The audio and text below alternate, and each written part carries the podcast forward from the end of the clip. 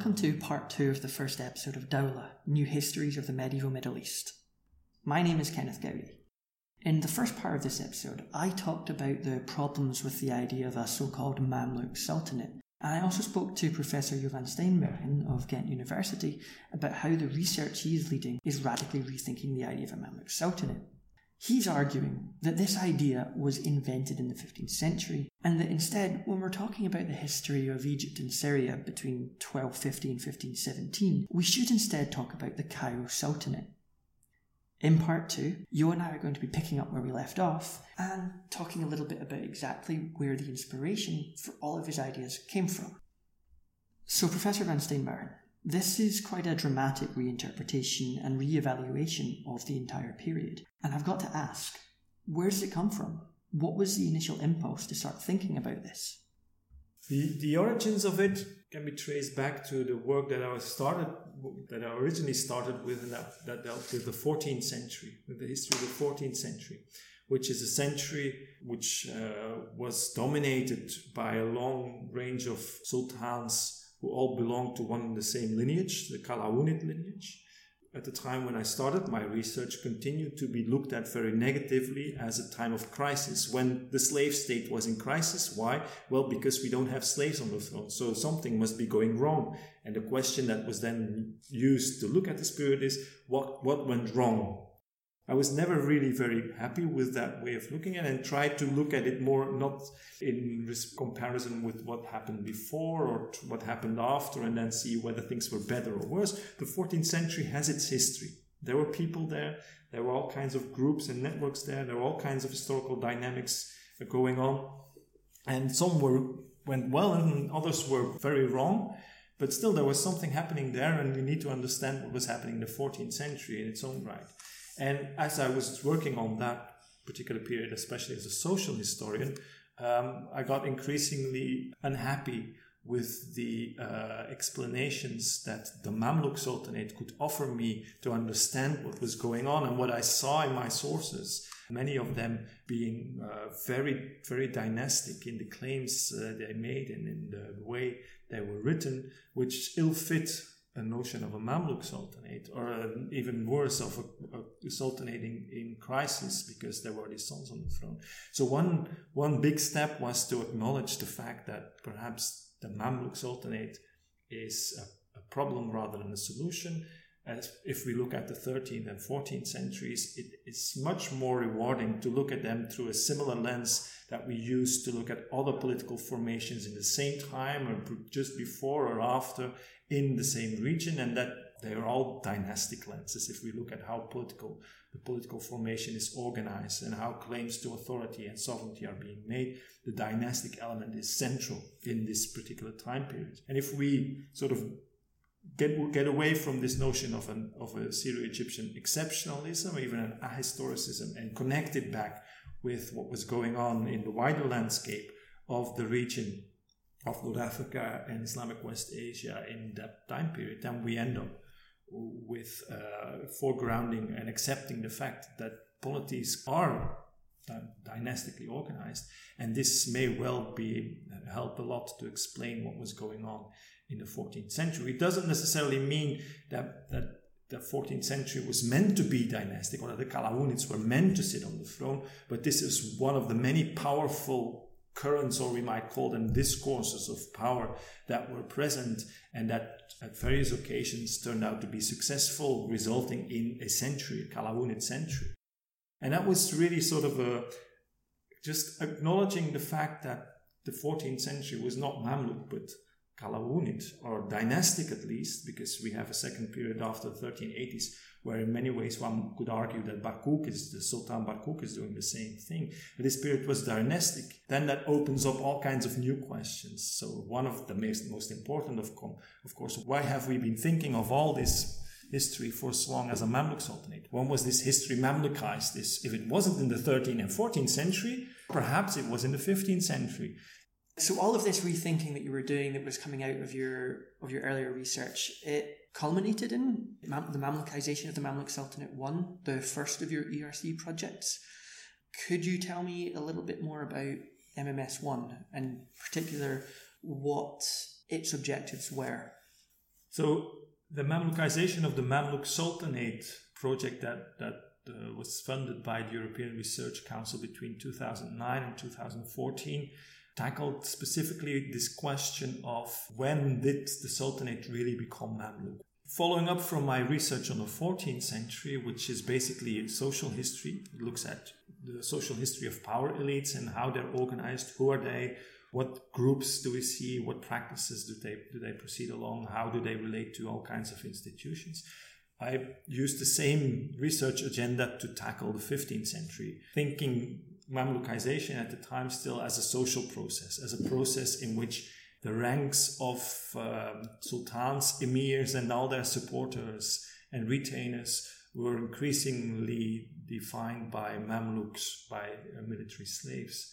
And so, what we basically try to understand in the Mamlukization of the Mamluk Sultanate project uh, is identified by the by the subtitle as political traditions and state formation in 15th century Egypt and Syria.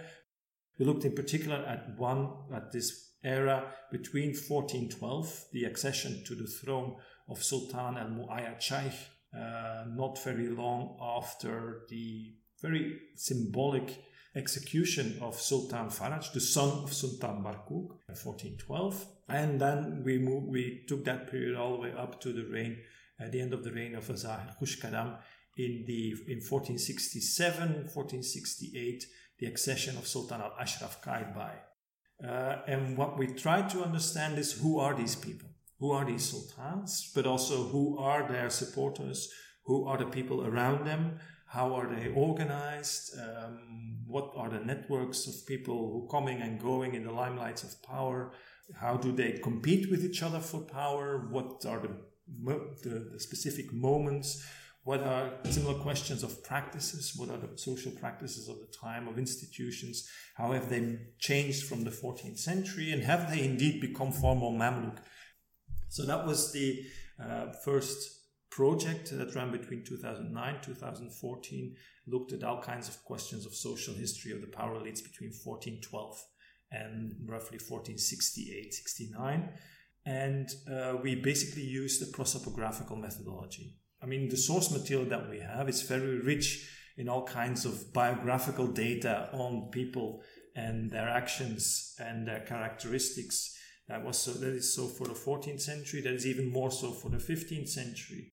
And so we basically developed a prosopographical, a collaborative prosopographical database in which we collected all the kinds of information that we could find in our source material on individuals, on the institutions that they occupied, on uh, the events they were involved in and the way they interacted with each other in these events or the way they represented all kinds of or used all kinds of institutions in these events. And so we ended up with a very big database, which, uh, just to give you an idea, gives information or contains information on more than 3,600 individuals uh, and, and even more than 11,000 events, as we call them, things that happened and are, that are recorded in, in our sources. So it's very rich.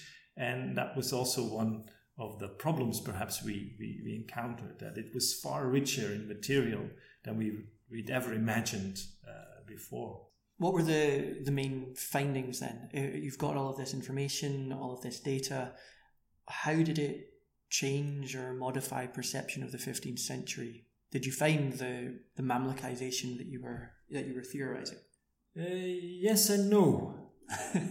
well, I think we we had several findings on different levels of um, very on micro levels of individuals or people who we could say much more about than anyone any time before.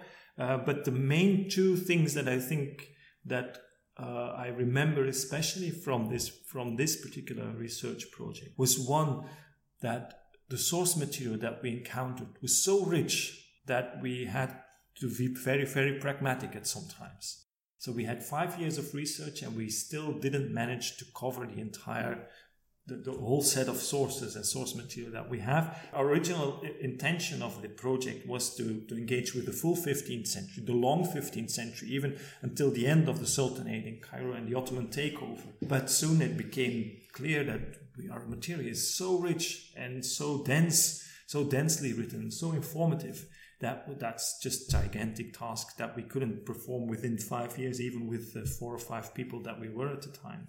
And so we decided to, to um, rethink our periodization and to limit ourselves to the to the time until uh, late 1460s. That was one thing, but then still with that very mass of source material, um, it was still a very gi- gigantic task. Another element that came out is that we saw increasingly is that perhaps many more groups than just our emirs and sultans were participating in the political process. There were many others never defined by any nation, any issue of, of military back or military slavery or Mamlukness, especially what has been called, referred to as civilian elites who manned the administration and uh, became increasingly far more powerful, took far more central positions at court than they ever did in the 14th century, which can be explained also as part of this state formation process where specialists, experts of the state acquire a stake in the political order that also empowers them in various ways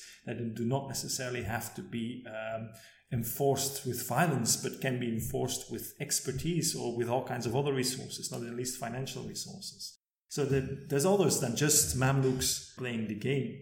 And finally, one big result or outcome was that of the history of the Sultanate in this period being far more discontinuous than mm. before. That is, if we look at the 14th century, we see and we accept the fact that this is a dynastic century. A dynastic century means also in social terms that there is one very extended household, very extended family with all kinds of relationships that revolve around the family that actually remain dominant in various guises and going through all kinds of transformations in the 14th century. There's many relationships that connect one ruler's court to the other that can be explained from dynastic from a dynastic perspective. This, this, this was not the case if we looked at all the relations and the references to relations that we collected. This was not the case for this, this 15th century, where we have between 1412 and 1468 a succession of. Um, so we have a succession.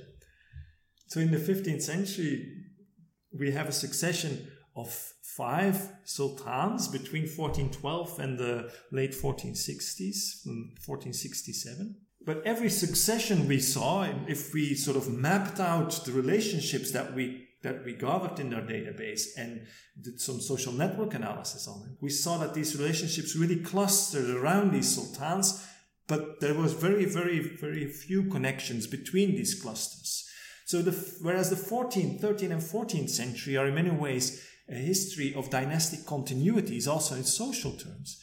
The 15th century, the period of the 15th century that we looked at, and these five courts of five sultans are actually a history of social discontinuity. When one sultan dies and the, the struggle for succession breaks out, the sultan or the new sultan who comes to power, who's victorious in this struggle, has to re- recreate this whole social relational whole of the court around him. And you see all kinds of new people coming up uh, between 1421 22, between Shaykh and Barsbay, in the 14, late 1430s, between Barsbay and Jaqmaq, in the early 1450s, between Jaqmaq and Inal, and again in the early 1460s, between Inal and Khushkadam. Every time again, there is this sort of this, there is a break also in, in, the social relations that are that are recreated. These relations have been nurtured, of course, behind the scenes. They're, they they existed before, but it's new people who come to court. It's a new group. It's a new network, the power network that takes power with a new sultan.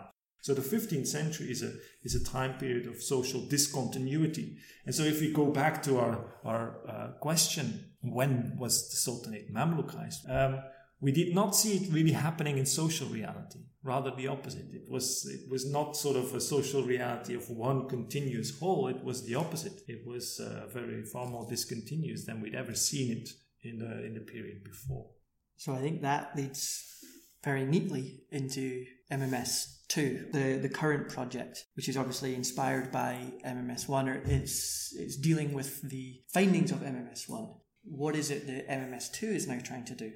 As the title of the project is, is a new ERC funded research project that runs between 2017 and 2021, and that sort of copies the, the, the first uh, ERC funded project by using the same main title, the Mamlukization of the Mamluk Sultanate. So, as that title suggests, uh, we still sort of not understanding the question that we originally posed where does the Mamluk Sultanate come from? Is if, if it is not, not very useful to understand uh, as an interpretive framework to understand the history of this long stretch of time between the 13th and early 16th century.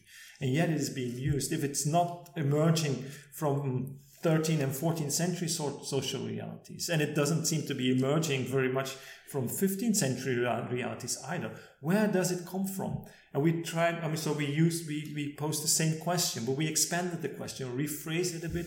It's not just the question of where does the Mamluk Sultanate come from, which is more a question of a field and where does it, how does it, has it been developing since um, the history that it's talking about. Um, but it's, we've, we've rephrased it also as how come we as scholars today, but also many of the material data scholars we use, so also people living in the 15th century, thought of the things they saw happening, of the many dynamics of change and continuity that they were uh, undergoing and that they were witnessing, thought about those those things in similar terms or thought about them as part of a, a wider political whole, as part of a political order that, that we've referred to this, that transcended them, that was much bigger than them, much bigger than the events taking place on the ground, and that connected not just what happened in, let's say, 1442 to what happened in 1420, but even to all the way going back to the mid 13th century. How come, where does this idea of the Sultanate as a long, very one of the longest existing in, in, in pre-modern Islamic history until that time, where does that idea come from? In the social realities of things, there's always continuous change and there's always new people coming and going. How do they manage to install themselves all time and again within this larger framework? So where does the idea of the Sultanate come from? And that's then we took as a central point of departure for our next, next uh, our second Mamlukization of the Mamluk Sultanate project. Is this political order? Is this not just, is this a Mamluk political order? Is one part of the question, but the bigger is where does it come from? How does it keep things together, whereas the things in social reality are hardly uh, kept together. And then we turn to not social history, but we turn to what we might call cultural history. And we suggested, we think that all kinds of cultural practices play a, a vital, central role in creating cohesion where there is none. Uh, where there is no social cohesion, they create cultural cohesion. They're more symbolic environment to which people can can connect and to which they feel they can claim belonging. Uh, rituals are, of course, rituals of power are one of the more, most, most the clearest examples of this, but also other um, cultural practices. And the one that we foregrounded in our project followed also from one of the problems that we encountered with the first project, and that's the wealth of source material, of historiographical material. And so um, we turned to historiography to history writing in a second. And hence this the, the subtitle of the project, of the second project, Historiography, Political Order and State Formation in 15th Century Egypt and Syria. In this project, we want to, want to understand this sort of this intersection between history writing and state formation, political transformation of the period. How do these two things constitute each other? How does history writing as a political practice, sorry, as a cultural practice contribute to creating to this this very powerful imagination that what happens in the 15th century is part and parcel of one political order, which is the order of the Sultanate of the Dawla of the Turks that has its origins in the 13th century and is meant to stay forever, as it were. I think at this point it might be useful to have a, a concrete example from one of the historical texts about how, on a practical level, we can actually see this in a chronicle. I think it's important to also mention, first and foremost, that history writing in this in the 15th century is part of a wider trend in which history, the, the writing of history, historiography, becomes far and far more important and central in the time period that we're dealing with. From the 13th century, there's onwards, there's an increasing number of texts that really seem to culminate into our time period uh, on the one hand, and at the same time, these texts become very closely interconnected with the powers that be. They are written by courtiers very often, soldiers sometimes, and also scholars, but scholars who do not stand outside of political realities but are very much engaged and part of that political reality and write about it. So the, the historiography from the 13th century onwards um, starts exploding, not just in quantity, but changing also in quality and becoming far more political, what we might say. It becomes very political historiography, interconnecting the, the world of scholarship and of Islamic religion with that of the courts uh, and, and of uh, the military that uh, re- represent the power elites at the time. Now, one of the very interesting, very concrete examples of how historiography in the 15th century uh, appears to be participating very actively in this creation of an idea that there's one political order uh, that transcends the discontinuities of the time, the fragmentation of elites, the, the rise and, and, fall of power groups in, in, Cairo. One very concrete example we find in a chronicle that is written by a, uh, Ibn Taghri who was a courtier historian in many ways, uh, central or very well connected to various courts in the period of the 15th century, and we'll hear about him more in later episodes. But what he does at one point in his chronicle, in, in one of his, his chronicles, it's a dynastic chronicle, by the way, is um, starts he starts numbering. So whenever uh, whenever a uh, a new sultan comes to power and he, he awards a regnal number, not a regnal number that starts with let's say number one in the early 15th century and then goes on. No, a regnal number that connects that particular ruler in the mid 15th century to the an origin, an alleged origin in the early third, in the mid 13th century, where number one, ruler number one, uh, ascended the throne, and that sort of continues. That's the, the continuous line is created between that one ruler in the 13th century and ruler number 37, for instance, whom he uh, a number he awards Al Muayyad Ahmed ibn Inal so the son of a Mamluk ruler who came to the throne, one of the more likely candidates to be successful, though he wasn't, in 1461, he's presented by Ibn Taghri Birdi as the, the 37th among the rulers of the Turks and their sons. Uh, and then also he adds to that that he's not just the 37th sultan among the rulers of the Turks, so 37, which sort of connects this particular Ahmed ibn Inal in the mid 15th century to 13th century origins very directly, but also uh, a second numeral, numeral listing that represents him as the 13th sultan among the Circassians. So there's a there's two lists that converge here and that create this sense of longevity.